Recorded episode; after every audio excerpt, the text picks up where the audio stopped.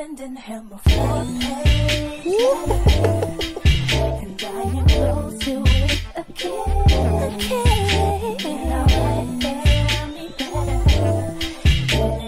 Look at my life to look at yours. Get some ambition while you bored, bored, bored,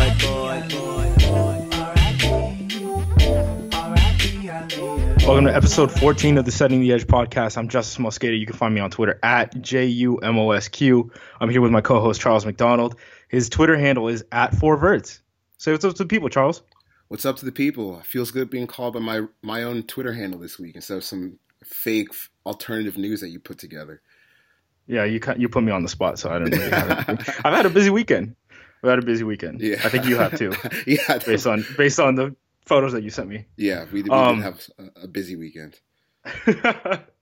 I've been on the road for like four days. I'm actually I crashed at my mom's house last night. I'm staying here, so I'm recording in her bedroom. Um, she's in the other room, so she's gonna hear me cuss all this stuff. So Nice. can't wait. Yeah. Um. You know who else had a busy weekend? Matt Elam. Uh, Matt Elam, who got caught with the QP, and that's all people were focused on is the QP, not knowing how much oxycontin he or uh, was it oxycontin or what? What was it? Oxycodone. It was oxycodone. Yeah.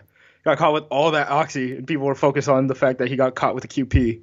Yeah, uh, it's because you know I, I think it's just because when you see you know three grams of oxycodone, you say, oh, three. It's not that much, but think about you know when you have when you get like your wisdom teeth taken out, something like that. The average dose they give you is like ten or fifteen milligrams. So he had three grams of oxycodone. Drug drug density matters more than drug volume. I mean, go, you could go ask the dude on Twitter who was like was like, "Yo, I ate three edibles. I don't know what this isn't. This isn't doing anything," and he hasn't tweeted in like four days. Yeah, Like, you go ask that guy how he feels. It's like density of things. Not that I would ever know about that. right. Not Uh, that we would ever know anything about any of this stuff, but it, Never like, totally totally support uh, Trump coming into our our uh, our states and going against states' rights and punishing people for uh, using legal marijuana because of federal laws. Totally, yeah, that, yeah, right? yeah. Yeah, yeah. exactly, precisely. You know, and as a minority owned uh, mi- minority owned podcast, we we highly support whatever Donald Trump wants to do because he's looking out for us.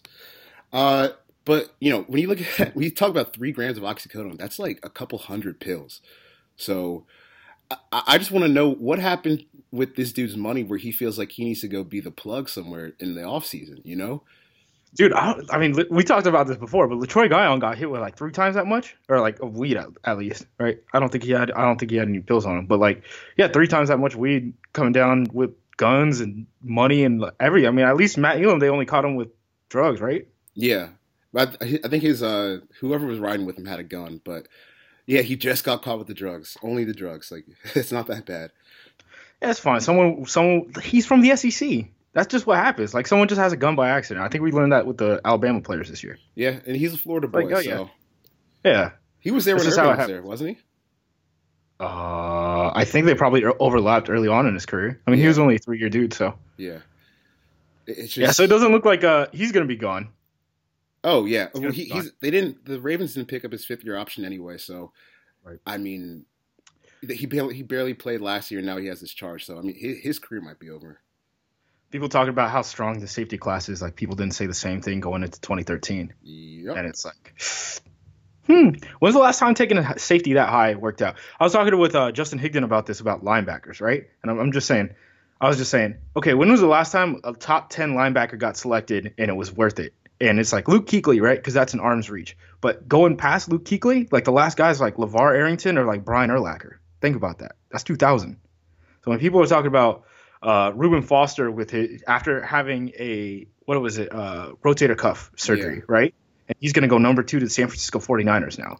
And it's like, okay, Yeah. all right, That's, that's good luck. laughable. I don't.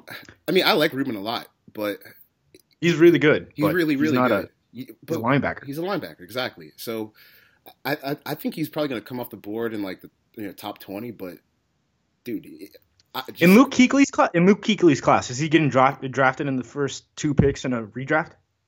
um, I don't think so. what year was that again? That was 2012. Twenty twelve. So that's Andrew Luck and Russell Wilson. yeah. So I mean, you're going to take them ahead of Luke Kuechly.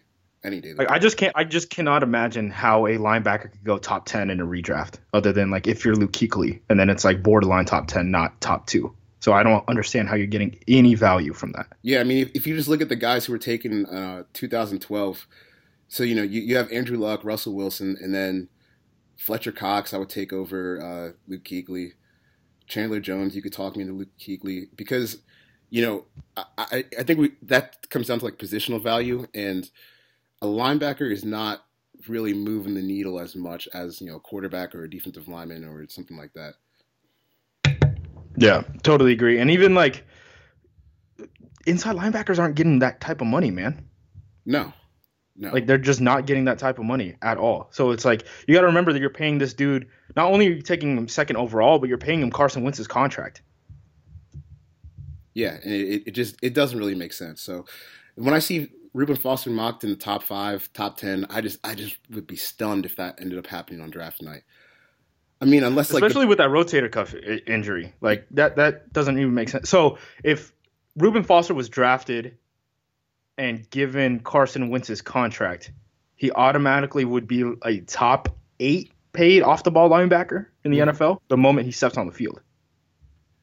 yeah, and I mean maybe I mean I I do think he could be that good from the jump, but it's really hard. But are you if- giving a second second overall pick to pay him that contract? Because No. that's that's really the transaction here. That's why I think when people are like, the my whole like pass rushers are quarterbacks thing, right? I'm like, just take those guys high in the draft, man, because you're saving like ten million dollars off of these contracts, Yeah, like getting ten million dollars plus of value. Like these guys are basically if you if you if you draft a pass rusher in the first round and you hit on him, you basically get the Cliff Avril, Michael Bennett contracts, and that that's why Seattle won the Super Bowl. Like that's why Seattle's been able to go on runs like they have. It's because they landed those two amazing contracts early on. yeah, and even when you just think about who's in the top ten, Cleveland, San Francisco, Chicago, Jacksonville, Tennessee, Jets, Chargers, Panthers, Bengals, Buffalo Bills. I mean, the only team I could see spending a pick on Reuben Foster in that top ten would be the Bengals. And even then, I, I don't, I don't really think that's, uh, I don't really think that's where Marvin Lewis would go with that pick, because he seems to, he seems to like his slow ass linebackers that he has now for some, Yeah, he seems super cool. They seem super cool with that front seven for Yeah, whatever reason. for, for whatever reason. So I, I don't think he's going to go number nine to the Bengals. And yeah, like excuse me, like we said, rotator cuff linebacker, he's not going number two. It's okay. Alabama prospects are like always super healthy, right? Yeah, always. They, they never have any injury issues. All right, what else we got? We got like Jay Cutler. Jay Cutler rumors happen. Everyone thinks he's going to go to the Jets. Uh, see, I I, I kind of think that San Francisco would make some sense for uh, Jay Cutler.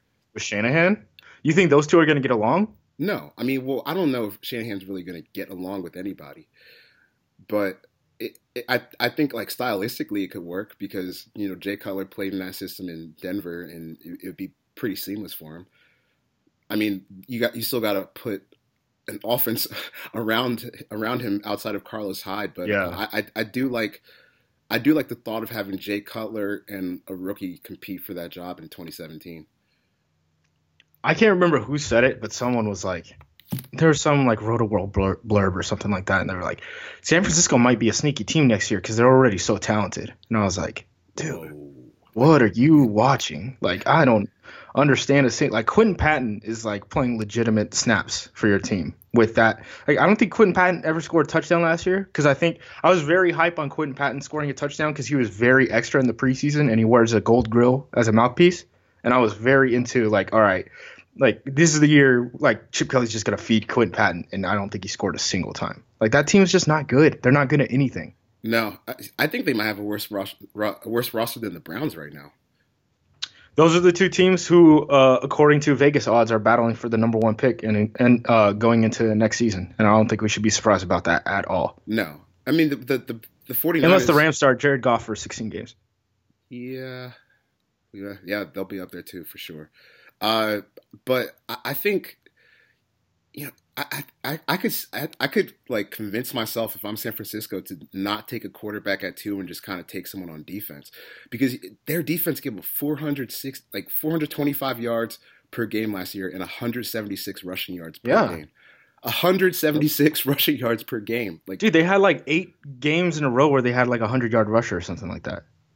yeah, I think it was. Like it, it was ridiculous. After spending after using two off seasons worth of first round picks on five techs from the same school who had played under Jerry Azzinaro, who was their defensive line coach. So it's not like I mean those guys should have been plug and play. And I, you know what? I, I graded those guys, and it's not totally fair to put it on them. Like DeForest Buckner very much had a very good rookie year. Um, Yeah, Arik Armstead was a bit up and down. If you watch Arik Armstead against the St. Louis Rams, you're like, this dude's going to be an All Pro player and but the then Bills he too. just vanishes and hurt. Yeah, yeah, yeah, yeah. That's who it was. It was the Bills. It was the other gap scheme. Yeah, yeah, yeah. It was against the Bills where he's just destroying like folds and stuff like that, and it's just everywhere. Um, but like we said before, I mean, like that defense just isn't going to work out together. I mean, if Cleveland does go go quarterback one, right? Whoever it is, I don't I don't really care about debating these quarterbacks for the next two months. So, No. uh, Kizer Kizer QB one, as far as I'm concerned, your team Watson. Yeah. Um, but if they do go quarterback number one, I mean Myles Garrett slam dunk, line his ass up. Like you can't like Aaron Lynch straight up disappeared after uh, suspension last year, and it's not like I mean Aaron Lynch went in the fifth round for a reason, right? And it wasn't because of his talent coming out of South Florida. Like that dude was a freshman All American at, at uh, Notre Notre Dame, and you could go back and read, and people were comparing him to J.J. Watt as a freshman. Um, which I mean, I guess that doesn't matter much because I mean we call everyone J.J. Watt. now. Yeah. Not us, not us, y'all. Y'all, y'all call Y'all- everybody JJ Watt. Um, but if they want a JJ Watt type, I mean, they could draft uh, Jonathan Allen, Quicker and Dominican Sue. Quicker and Dominican Sue, all of that. Yeah, He's somewhere between Brandon Graham and uh, what was the other one? It was McCoy, right? Yeah. That, that was the that was the shouts to Daniel, Daniel Jeremiah, future future uh, guest on the show at some point. Um, he he had the five scouts thing, and he was like, "Yeah, I mean, he's somewhere between like McCoy and Brandon Graham." I'm like, "That's like a sixty pound difference." I don't Yeah, think like yeah. these NFL scouts can't even figure out what the hell Jonathan Allen is. There's a lot. Yeah, there's a lot going on in that comparison. Um, so let's say that you're the 49ers and Cleveland takes Myles Garrett, but you don't like any of the quarterbacks. Who would you take at two if you don't trade down? Oh, It's a hard question. And you don't like the quarterbacks? Because Yeah. I'd take this one. Right. You can't take a quarterback.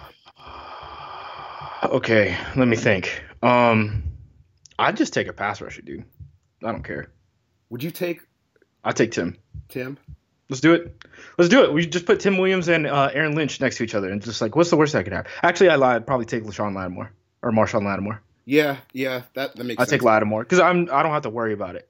Like you could probably this is a dumb thing where people are like you can't pass on uh, edge rushers because it's so deep and blah blah blah blah all that stuff, right? We're like if you you just take what you need, you don't see like San Francisco. There's gonna be some dude at like 36 or wherever they're picking in the second round that they could pick, you know, as an edge rusher. I mean, Tim Williams might be there second round. You know, Malik McDowell might be there in the second round.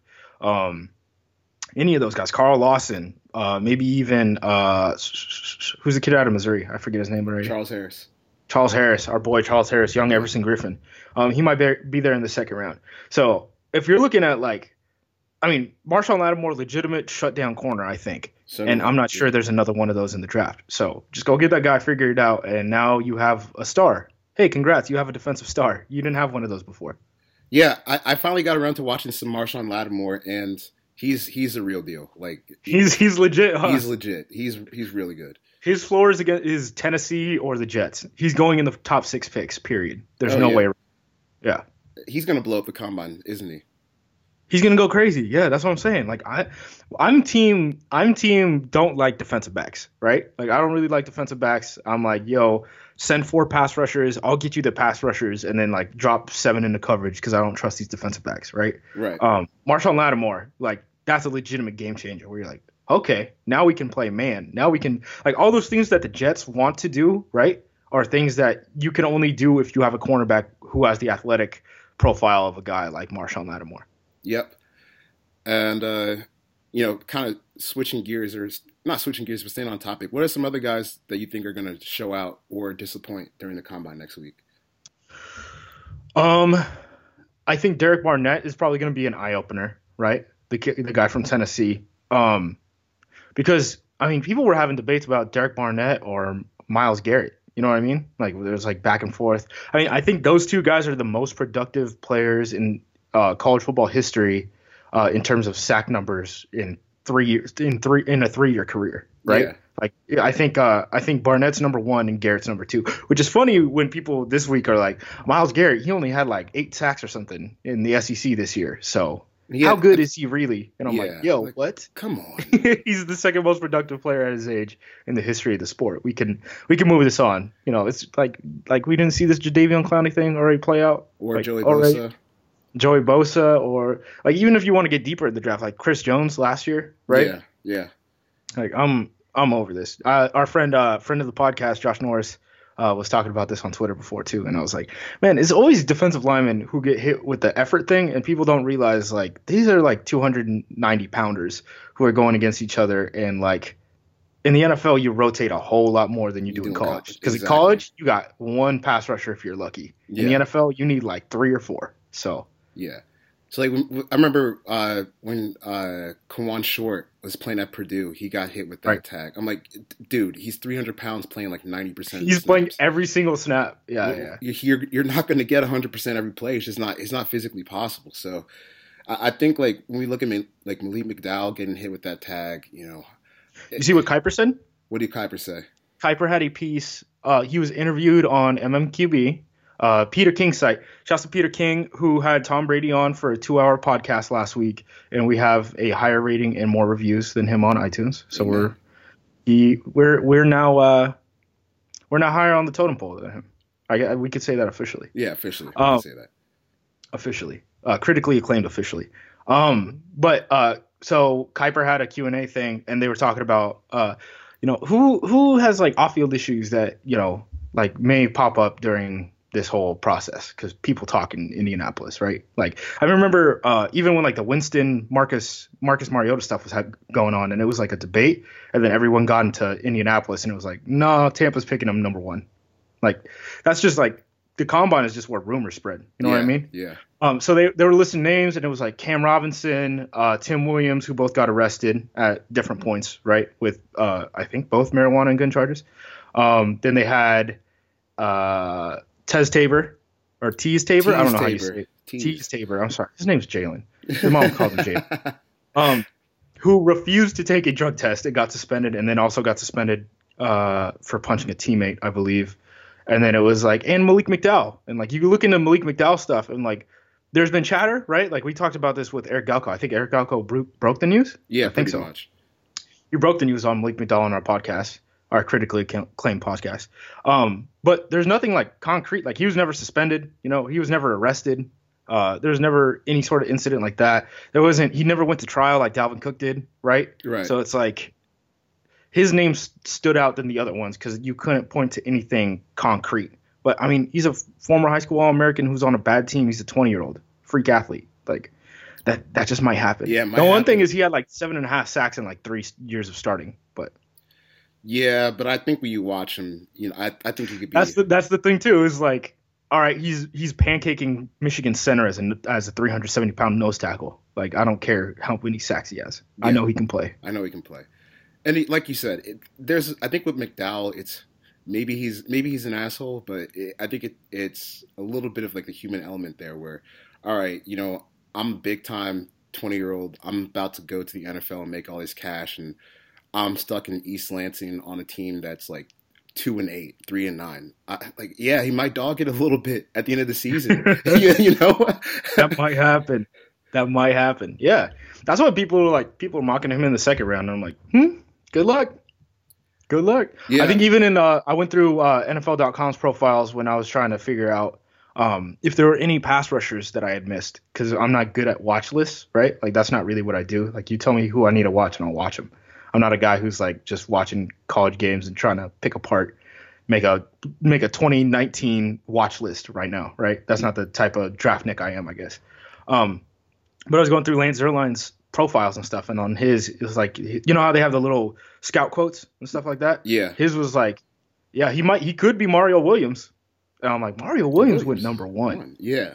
Mario Williams went number one. Why is this guy being mocked in the second round when he hasn't like gotten into legitimate trouble? Yeah, I- mean, they like Galko touched on it a little bit in uh, on the podcast, and obviously, like I don't have any connects to the Michigan State football program. But if if they if the rumors are seeking out that This is the same Michigan State team that kind of sold out Connor Cook too. yeah, know what I mean? yeah, but I mean like when you watch him play, I mean I think he's one of the like top five or ten guys in the draft class, and then you you see him in the second round. So maybe like maybe the rumors are actually pretty serious because like you said, he hasn't been arrested or anything like that, and you don't have anything where you can point to and say, okay, he got arrested here for doing this. Okay, second round, but it just kind of seems like people don't like him, and I, I don't really know what to do with that. Yeah, I don't know. That's that's that's a very weird situation. So I wonder if we get stuff on him coming out of the draft. I think uh, the drug test, right? Drug test is going to be huge. We didn't have anyone fail last year, at least not publicly. I mean, no one's failed since Randy Gregory. Yeah. So that Um, was that's that was kind of weird. Uh, Carl Lawson, I think is, he's gonna have a big day because I don't think there are times where he looks crazy athletic, and there are times where he just looks completely washed, and it's like, man, I don't know what I'm gonna get for you. Yeah, the, the more I watched of Lawson, uh, the less I liked him. I mean, I I, I went That's from, the same way I was. yeah. Because like he he has that play versus Tunsil where he grabs Tunsil's hands and on, his way Yep. to a pressure, and then it's, it's just like so hot and cold from there on. Like like you said, I I don't I wouldn't be surprised if he runs like a four six or a four eight on the at the combine. Yeah, I'm. That's why I kind of have him in that like weird range for mine, where it's like he's kind, he's like right above Derek Barnett, but he's behind like Charles Harris and like all these guys that are kind of they're getting a little underlooked right now. I'd probably say a little underlooked. Like people have them in the second round, but these guys are guys that I think should probably be in the first round. And then it's like after that, it's like Carl Lawson.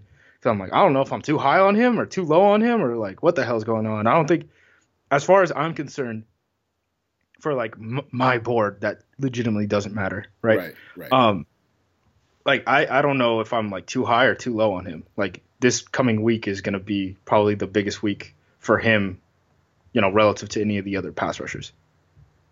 All right, so you got let, let's go. Let's name three guys that we think are going to impress at the combine. Three guys we think are going to disappoint. Let's start off with the disappoint. Okay, uh, I already said Derek Barnett, right? Yep. Uh, I'm gonna say Tabor. What what what? Where do you think he's going to fail? I don't think he's as as athletic as people say, but I'm also the person who was like, "Are we sure Jalen Ramsey's fast last year?" So yeah, I might did have be that take. I might be the worst uh, defensive back evaluator of all time. Like that, that's a very strong possibility. Um, let me think. I think relative to OJ Howard, Njoku is that how you say his name? Yeah, The tight end from Miami, who isn't on this podcast, so we're red flagging him for character issues. not yet. Uh, incons- not yet. least. oh, never mind. Never mind. Uh, I think relative to OJ Howard, uh, he's not going to do well because I think OJ Howard's a better athlete. I don't care what anyone says. I I like. I think Njoku's going to going to shine at the combine. Like I don't like Howard has very good body control. And Joko does the stuff where he like leaps over guys when they're diving at his ankles and things like that, and that's a cool highlight. But I think like OJ Howard, like he might be a top ten prospect for me, man. Like I really like him. yeah, you're stupid though, so it's, it's... That's fine. He levels people and he's a legitimate pass catching threat. Like no, you, I, he, see, I know he's a blocker, but like, I I don't think he's that great of a receiver. I think he like I don't know. because Um, I was talking to I was talking with Waldman about this, and like, yeah, he can run, and obviously he's a freak athlete, but like, what makes him a better receiver than like Austin Hooper was coming out of Stanford? Because he doesn't get open, he doesn't have like a good feel of you know coming back for coming back to his quarterback for hot reads and stuff like that. But yeah, when he catches a screen pass or gets open on a play action play, that's that's nice and he can run. But I just I don't really see it with him. I don't know, man. I think he's I think he's a threat in both sides of offensive football, and that's that's a freak athlete to me. Like I don't like. I don't know. I'm gonna get myself in trouble if I talk about this, but like I, I think if like Howard walks into the NFL, he's a top ten tight end like the moment he steps on the field. All right, yeah, you are going to get yourself in trouble there. So, I mean, He's better than Reuben Foster. let's let that silence sit there for a second. Sit there. And Mike Williams. Okay, uh, I, I okay, so I, I think three guys are going to impress at the combine. I like Lee McDowell, obviously. Um, God love. Uh, I'm really interested in Charles Harris's combine because I think his 10 is going to be great. And I, I could see him running a nice little three cone too. Yeah, he he bends. Like it's not pretty, but like he he he efficiently bends. Like he his explosion and bend is better than Derek Barnett's. And hmm, how how should we frame this? So Harris is an exploding guy who isn't great at bending, and Derek Barnett is a guy who's not great at exploding, but he's good at bending. But putting them together, Charles Harris is better than Derek Barnett. Yeah, yeah, I agree. I would definitely take Charles Harris. I, I think, you know, I think after the combine, we're going to see like some overcorrection, and I think Charles Harris and Malik McDowell are going to be two guys that get a lot of hype. And uh, the third one, we talked about Marshon Lattimore a bit, but I'm really interested to see how Budda Baker runs at the combine because I mean, on the tape, he's not the biggest guy, obviously, but he flashes like some crazy closing speed and, and range. So I'm I'm really interested Yeah. to see what he runs, like what his shuttle times are. Shasta Budda Baker, who is committed to the University of Oregon, and they told him, "We don't want you to play defense. We want you to play offense. We don't have any need for you on defense." And then he switched to Seattle, or he switched to University of Washington. Um, this is the same Oregon that hasn't had a defensive back in four years. So, yay! Yeah, he, he's he's he's spectacular. And I, I Burn have you- Mark Helfrich at the stake. Have you watched Budda Baker yet, or is he too short for you? I have, I have. He is too short for me. He's like all those, all. I mean, Seattle took Earl Thomas, right? Was Yeah. that before Pete and uh Uh, And- that might have been the year. I think that was the year Pete got there. 2012. No, that wasn't 2012. That must have been like 2011, 2010. It must have been something around. It was before 2012 because 2012 was Bruce Irvin. Um, yeah, the the whole like Ron Wolf, Ted Thompson, Al Davis tree doesn't really like small defensive backs, but I, I see it with Budda Baker now. Like I see it, and I'm like, oh, okay, that makes sense. Like I understand why everyone likes him. Um, he's better than Jabril Peppers. Oh, That's- No, because Earl Tom Earl Thomas was uh, Pete's first draft pick. Because remember the stuff where uh, Pete told Taylor Mays he was going to pick him in the first round or something like that. And then, Oh, really? Uh, yeah, I remember, I remember reading that back in the day that Pete had made a promise to Taylor Mays that he was going to draft him uh, high in the draft, and then he saw Earl Thomas sitting on the board at 14 and was like, "Yeah, I'd rather have Earl Thomas than Taylor Mays." Give me the midget instead of the dude who's built like a linebacker. right? Have, have fun. Yeah, I mean he made the right decision. he did. Uh, Budda Baker's very good. Um, Budda Baker versus Jamal Adams. What do you think? Yeah, because you know PFF Josh uh, Josh Liskiewitz he had a take the other day that uh, Jamal Adams was the best safety and cornerback prospect in the draft. I don't. Yeah, I don't know about that. Yeah, Do you even trust Jamal Adams as a single high guy? no, not really. So you have to have him in the box. Like if you have two high, you could probably live with him. But Yeah, I think there's a there's a legitimate tier between uh, Malik Hooker and Jamal Adams. Like Yeah. there might be ten picks in my draft board in between those two. I see. When I think of Jamal Adams, I think he's kind of like a more fluid version of Keanu Neal. Yeah. Yeah, And where Keanu Neal get drafted? 16 or something? seventeenth. Yeah, 17. Like Eric Berry was drafted like fifth or sixth, and in a redraft in his class. And like if you're like Jamal Adams is going to be Eric Berry, right? That's considered a win for that. Like there's not really there aren't too many safeties who are better in that role than Eric Berry has since Eric Berry was drafted, right? right. Eric Berry was picked fifth or sixth in a redraft. He's not going that high. So I don't understand people who are like Jamal Adams going to four, and that's an amazing steal for the Jacksonville Jaguars. And I'm like, how? Because no strong safety's ever been worth that. Right, exactly. And I, I think, I mean, the Chiefs were still bad after they got Berry for like two years until uh, Andy Reid got there. I think. Yeah. He's a strong safety, man. Yeah, there's, I mean, there's You gotta think of strong safeties are like will linebackers. Like will linebackers aren't going that high. Why should a strong safety go that high? I mean, there isn't really a real reason. So, like, I, I, I'm I'm fascinated by what the top ten of this draft is going to look like. Because would you be surprised if no quarterbacks ended up going in the top ten? Oh, I wouldn't be surprised at all. Like I said, man, people have like four quarterbacks going in the first round. I'm like, huh, okay, we'll see. Yeah, we'll see about that. Yeah, it just you know because the team team needs like I don't really feel like they match up with the type of prospects that are at the top of the draft. So it'll be really interesting to see how it all plays out and you know what about Plus, you don't have weeks? you don't have to have. Yeah, something like yeah, eight weeks, eight weeks. But the thing is too, like you don't have to have panic, right? Where people talk about like the 2011 class, and it was like that's when things turned around and all these teams traded up for quarterbacks. And the reason for that was because there was a holdout, right? Or there was a lockout, and like teams had no opportunity to do anything promised other than draft a quarterback. So they're like, okay, well we'll trade up for Christian Ponder. You know, we'll do things Yeah, like that. yeah. And we've we've based we've based our our quarterback market like draft Twitter has based their quarterback market around that draft as opposed to like reality. And the reality is like, yo, okay, so Jimmy Garoppolo is going to be on the trade block until draft day.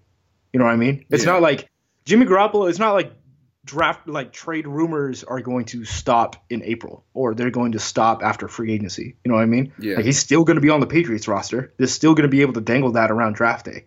Um, so if teams don't want to talk themselves into trading up in the first round for you know uh, for a Mitch Trubisky or a Deshaun Watson or a DeShone Kizer, right? Or Patrick Mahomes, whoever. Um, they're gonna have options of like being able to get him. I mean, Tyrod Taylor might hit the open market. Uh, Jay Cutler might get traded or hit the open market. Tony Romo might hit the open market. Like we haven't seen this many names uh, get floated around any like in any sort of recent time. Yeah, you're right. All right, well, we're- we're at 30 minutes, so let's kick it to this interview with uh, with Miko Grimes. Miko Grimes, the goddess, yeah. Yeah, You can find you can find her on Twitter at iHeartMiko, uh, and we're gonna kick it to her right now. yeah, she's uh quite the character. We'll be right back.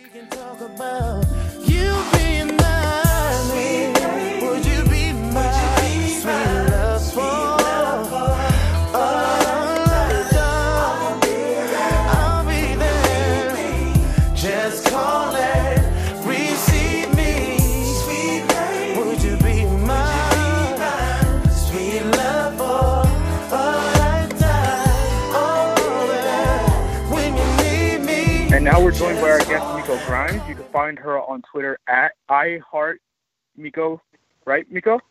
Yes, M I K O. Spell it. Yeah, go ahead and say what's up to the people and uh, plug your podcast and all that. We're, we've we've invited people on before and forgot to plug their their uh, their content hashtag content. So let's get that out of the way.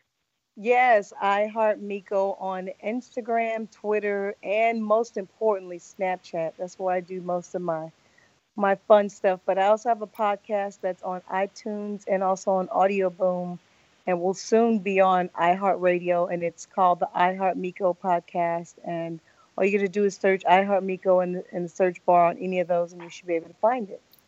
Yeah, I'm actually a, a graduate of the iHeart Miko podcast. I went on there before the season. I said the Jaguars were going to win like nine or ten games, so that was that was uh, nice, Chuck. Nice. not a great prediction on my part, but we all make here. mistakes you know we all see things that you know you you know could have went either way so it's all good that's the fun part about talking about sports you don't have to always be right and we're wrong a lot. We are wrong a lot. Uh, so we have a few questions that we uh, got from Twitter, and you know they're pretty wide ranging from football to not so football. So you ready for the 1st i'm one? with it yeah i'm i'm ready for everything let's go Okay, for first one from our good pal Christian at Football Rave. How much did the sex cake cost? uh, i get a sex cake every year so um they're generally the the most expensive i think was $200 That's it, really? Yeah, See, I mean, that's I a have a bang for your connection. buck right there. yeah, N- yeah. These cakes aren't normal. These bakers don't make these, so they do little favors for me randomly throughout the year, and um, it's just the favor, you know. So, two hundred dollars is usually what I what I uh, get charged to make one of those cool sex cakes. Is it? Was so it? how do you get all these bake? All these bakers are, are your like friends, but like the media, you and the media don't get along too much. How's that happen? you said all these bakers are my friends. Yeah, you said they're doing you favors. Yeah, I mean, I have a lot of friends. The media doesn't like me because I don't play by their rules. You know, they want a wife that allows them to trash, you know, their people's husbands, and you have to sit back quietly. And even if they're lying, or even if it's uh, half truths, or you know, they haven't done their research, most wives just allow them to say they're they're. Am I allowed to cuss on here? I forgot to ask that. yeah, yeah. You can do what you want. You're Miko Okay. Grimes. Yeah, they allow they allow these these media guys to say they're bullshit, and I call them on it. You know, so they don't like me. But believe it or not, I have lots of friends. People actually do a lot of things for me for free. Believe it or not, because they not even if they don't even know me, they just like me. You know, so I have a lot, way more people like me than don't like me. That's why my life is so awesome. Now, uh, so you kind of talked about how the media wants a football life to be, you know, quote unquote, one way, like you know, quiet or something. So, how did you feel about what Jameis Winston said the other day to the the group of kids?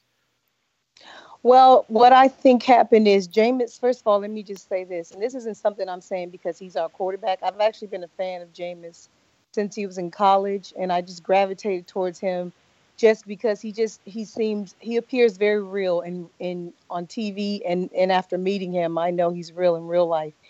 And Jameis is a very very nice guy. Like he would never ever ever intentionally harm or mislead or or hurt or disrespect any children, let alone females. Like he's just not that kind of guy.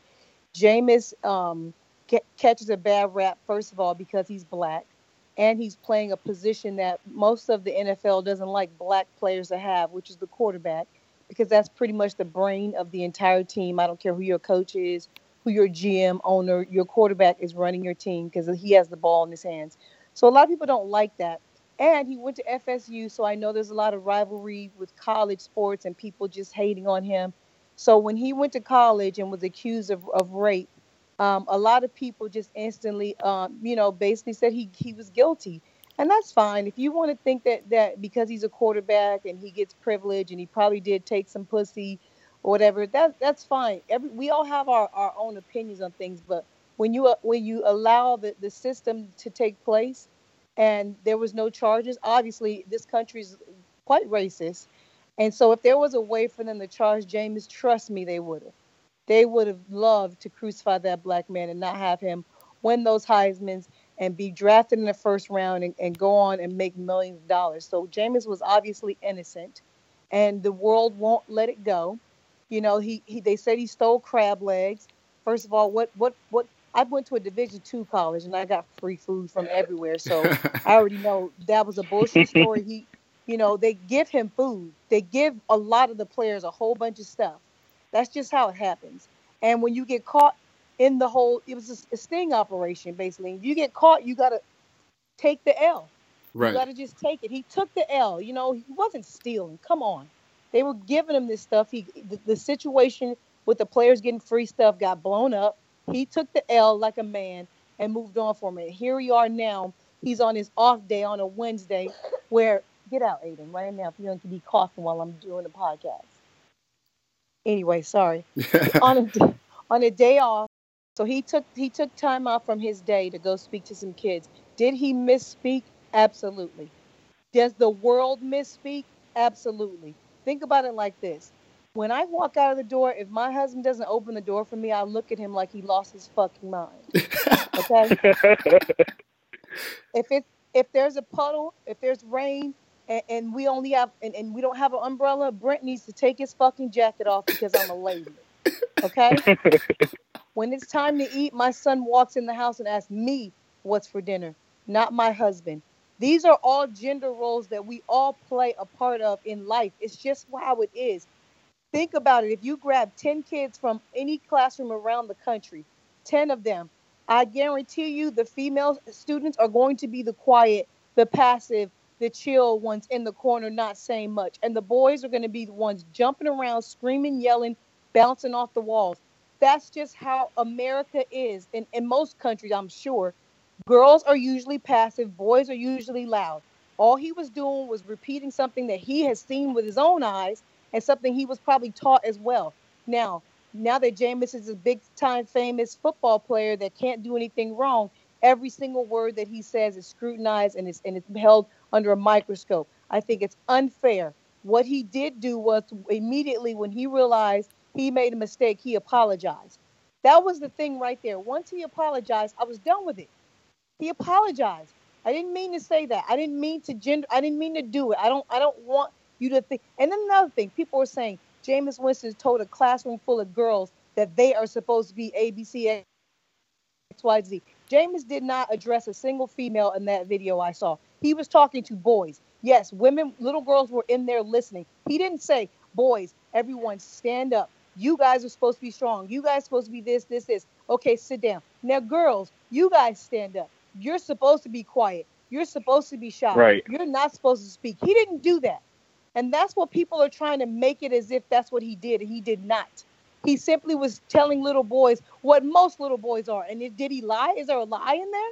Are not are most boys loud and strong and crazy, and most girls shy and passive and timid and in the corner? Is that not true? Yeah, you know, I think Bomani Jones was talking about it the other day. And he said that he think people got so worked up with it because because of the uh, the messenger, not not really the Yeah. message itself. Yeah, because it's honestly, think about it. I have a son. I don't have a daughter. When my son falls, I'm like, get up, Aiden, shake it off, tighten up. If I had a daughter, which I don't have, but I imagine if she fell, I would run over to her and kiss it and rub it and brush it off and and blow bubbles on it and oh my god, I'm so sorry. Are you okay? That's what we do. We treat girls like girls because they're girls. And we treat boys like boys because they're boys. If we're gonna end it all, then fucking end all of it. Give women the same amount of fucking money you give men for the same job then. How about let's start there? How about we don't tell women that they can't have a fucking abortion? How about we start there? Yeah, I mean, we have a obviously like we're, we're all. I mean, I'm black. Justis is uh, Hispanic, so we get that. You know, it, it's it's hard out here for minorities and women and people of color. So we've we've got a long. way to Sticking on the as a country. sticking on the subject though, sticking on the subject where you were talking about you were talking about the messenger and the messenger being Jameis Winston, right? And how Right. you ride with him. You, I mean, basically, you. I mean, you said that he's a good leader for the team, right? I mean, that's Yeah. basically the. So I guess my question is, uh, Charles and I were talking about this a couple weeks ago because, I mean, if you look at this uh, football podcast loosely based around football, there's a podcast loosely based around football, right? And we're looking at mock drafts, right? In mock drafts right now, there's there's four quarterbacks who potentially could go in the first round. Um, three of them are black, right? And if you look Uh-huh. historically at the NFL draft, there's been one draft where you've had more than one African American quarterback drafted in the first round. And right, the way that it's looking right now, right, you might be able to point to 2017 and in a Panthers against Buccaneers game, you could say every first round black starting quarterback in the league is playing in this game right now.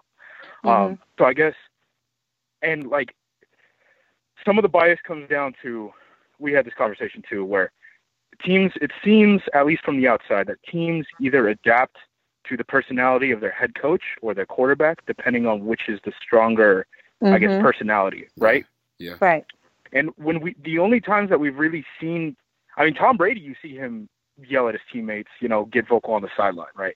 Aaron Rodgers is the same thing. The only time that it's ever seems to be an issue is when it's Vince Young or it's Robert Griffin, where head coaches and quarterbacks, you know, butt heads. Mhm. And it just seems like every time, even with the Ron Rivera benching Cam Newton situation, right? It almost always seems like it's a black quarterback. And I guess my question is just from you being around the team, why do you think why do you think it's working for Jameis Winston?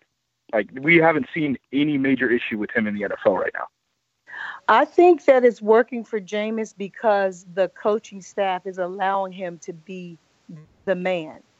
They aren't trying to to be the guy. You know, a lot of times when you have a black quarterback, they don't want that quarterback to be the leader of the team. They pretty much will say, "Okay, you're the quarterback, but the head coach is going to be the guy that, you know, everybody kind of looks up to." And it seems to be in Tampa that Jameis has a very strong personality, very, very, very vocal. Like whether he's playing good or bad, Jameis is gonna have some fucking shit to say, and I love it. And the coaches allow it. He's only two years into the league, and they allow him to be himself. They allow him to make his mistakes. They call him on his shit when he's wrong. They they own, you know, they, they let him be whatever it is that he's gonna be, and they're allowing the team to follow him. Sometimes when you can tell that your front office or your coaches don't really want your quarterback to be the guy, that right there, you don't have to say anything. It's just the way you run shit. It's the way things are done. Whenever that guy starts to talk, he gets cut off or someone's trying to take the mic from him or, you know, not allow him to be the leader. the Bucs allow Jameis to be the leader. They they know that they're only gonna go as far as he goes. They figure that out. And so Jameis has got to basically be the man. And he's being the man. Like that's it. He's he's Right. literally being the man and he's so young. And that I think it's very, very encouraging for hopefully the future of the NFL to see a guy who's been through so much already. He's been through so much and he's still able to buckle down and, and, and get the control of 53 guys every Sunday and go out there and perform. Yeah, and I think that was like one of his huge selling points come out of college too, because everybody at Florida State just seemed to to love him. And you always saw the videos of him getting half, halftime speech, speeches and getting the team fired up. So I think it's I think it's translated over to the NFL so far. Yeah. All right, These uh, coaches have got to just let these coaches have got to just sometimes you just gotta it, it the problem is everybody doesn't want to win. You think they want to win, but everybody wants to be right. That's more important than winning in the NFL, and that's the problem. Everybody wants to be right, and everybody doesn't want to win. Yeah. All right. Next question from uh, Ryan Kieran. Were you happy when the Falcons blew it in the Super Bowl? Hell no. Why would I be happy about that? I I I had the Falcons winning the game. I I picked the Falcons to win. Same. I I didn't think it was gonna. I did. I wasn't sure if it was gonna happen, but I did pick them to win.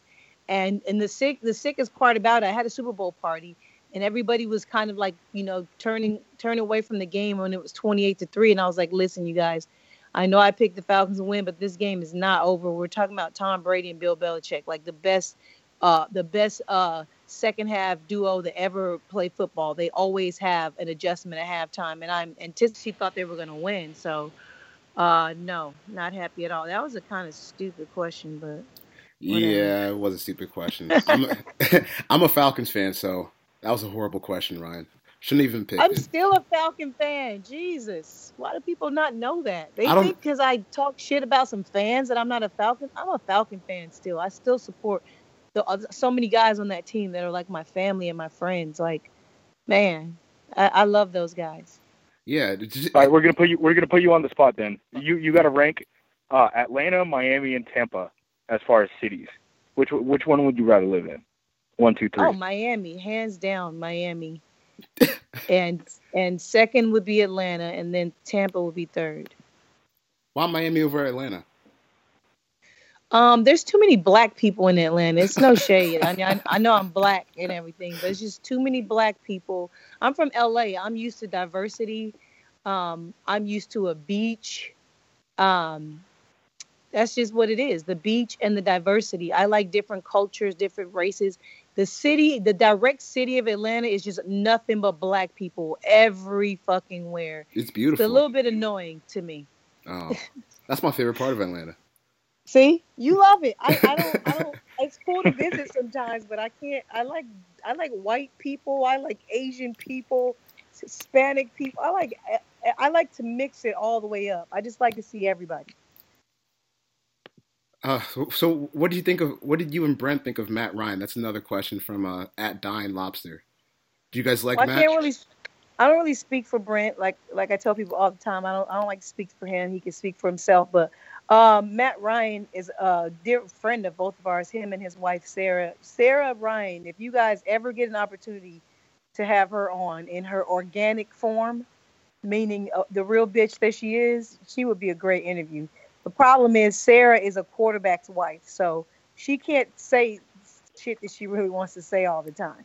She has to stay in that that role, and I respect her for being able to do it because that's a tough position to be in, especially for a woman like her who's very strong, who has is opinionated, who knows about football. She knows a lot. So, but um, but they're they're both good friends of ours. I've always had a lot of respect for Ryan as far as play, as far as talent, as far as like you could just I watched him from his rookie year all the way up. Just watch him continue to grow every year. You know, I I was laughing with her before this season started when people were asking for him to be benched for Schaub and all this stuff. I texted her like, "Girl, look at this bullshit right here." I said, "People really don't have a fucking clue what it takes to be a quarterback. You know, he's had three or four different offenses. It takes time to learn that shit. You know what I'm saying? The, the plays are the same, but the words are different, and it's just a lot. And I think that he handled it quite well. And he came came through. Only took him a year, and he did a great job. Like he's still one of the best. He's not elite. I wouldn't consider Matt Ryan elite, meaning the top five in the NFL. But there is a there is a, a, a section right below there where there's ten quarterbacks in there, and he's absolutely in there, like no question. Yeah. Like not even a question. The only thing that Matt Ryan doesn't have to me is athleticism. He needs a little more athleticism and a little more ability to run. If he had that, that that would that would send him over the edge so so easily. And I don't know if that's something that can be taught. I think it's just something you have to have in you. So I'm not really sure if he has that, but he certainly obviously has enough to get to the Super Bowl every year. yeah. He's not Michael Vick. Right. uh, all right. A bit of a weird question from uh, Jack underscore Jacks. Would you rather sweat mayonnaise or be sexually attracted to furniture? Wait, say it again. Would you rather sweat mayonnaise or be sexually attracted to furniture? What? Yeah, I think. Well, what the fuck is wrong with y'all with these damn questions? It's it's not us. It's our It's- it's not us. How can you be sexually attracted to furniture? It's it's it's Twitter, man. Anything can happen. I guess you could sweat mayonnaise because I mean you sweat whatever you put inside of your body. So I guess I would rather sweat mayonnaise. Yeah. I, I've never seen any furniture that I wanted to nail. I don't know. Some, some you know some of like these wood wooden desks are kind of nice looking. See, Charles is how we guys- get it. It's, maybe it's for Charles' you guys, problem that there we get might these be a questions. hole. There might be a hole in one of these pieces of furniture, and you guys might like that. But as a woman, uh, that's You guys. thing for me. Okay, uh, one more question from Ballin' Like It's 02 at Ty Trail 94. If Brent didn't play cornerback, what other position do you think would fit him well? Oh, absolutely. A slot receiver. That's really what he wants to play. I actually talked to Mike Smith about that. Um, the last game of the season, we were um, in the parking lot hanging out after the game, and um, I mentioned it to him. I said, "Hey, you know, um, you've had Brent all these years. You know, people don't realize when Brent was in Atlanta on the practice squad, he was actually a receiver. So he played receiver in practice and cooked the shit out of the DBs. D- DeAngelo Hall, uh, Chris Houston, all all those those corners that were playing in, in Atlanta from 2007 to 2009, Brent was cooking their asses in practice at receiver. So um, so I asked Mike Smith if you know um, next year, 2017, would he give Brent opportunity to play a little bit of receiver? And he said that he actually did think about it this year a couple of times, but you know it's it's not his call. He's not the head coach Right. but he did say he would um that he thought about it and if there was any situations where they could he would actually consider it so i wouldn't mind seeing brent at um at a receiver um either outside or a slot it would be really fun for people to actually see him go get balls that are actually thrown to him could you imagine that I could not imagine that. could, could you could you imagine someone throwing a ball high as shit to brent grimes as opposed to him going knocking them all down all the time or even picking them off because he had a, he had a great season Right. last year. Yeah, who's gonna go up and get him with him? Like he goes and gets balls that aren't meant for him all the time and just bats them down or picks them off. But if somebody actually threw it to him and they had like a plan, like a route that he was running, and the quarterback knew exactly where he was going, that would be fucking epic.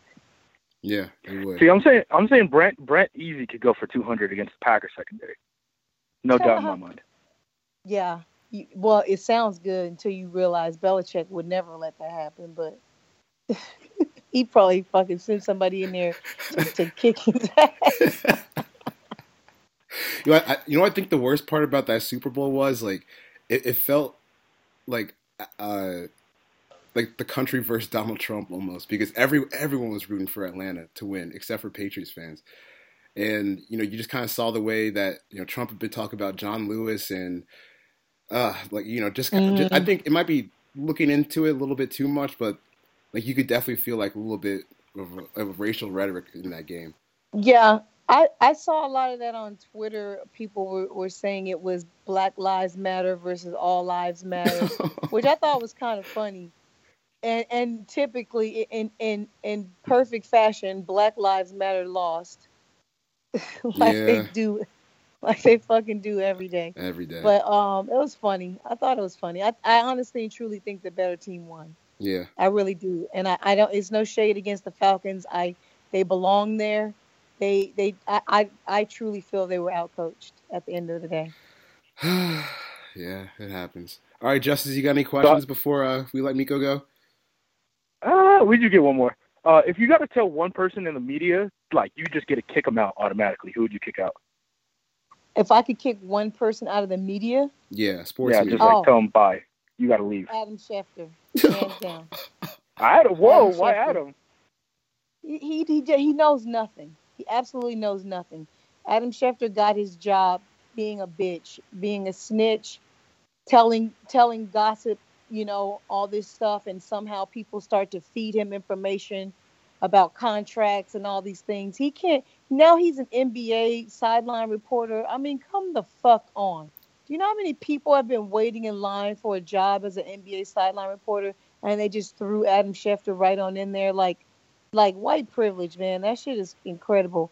There's so many black people, so many black ex athletes that actually played the game, that actually know good questions to ask on the sideline that could do that job. And they just keep giving this dipshit fucking jobs.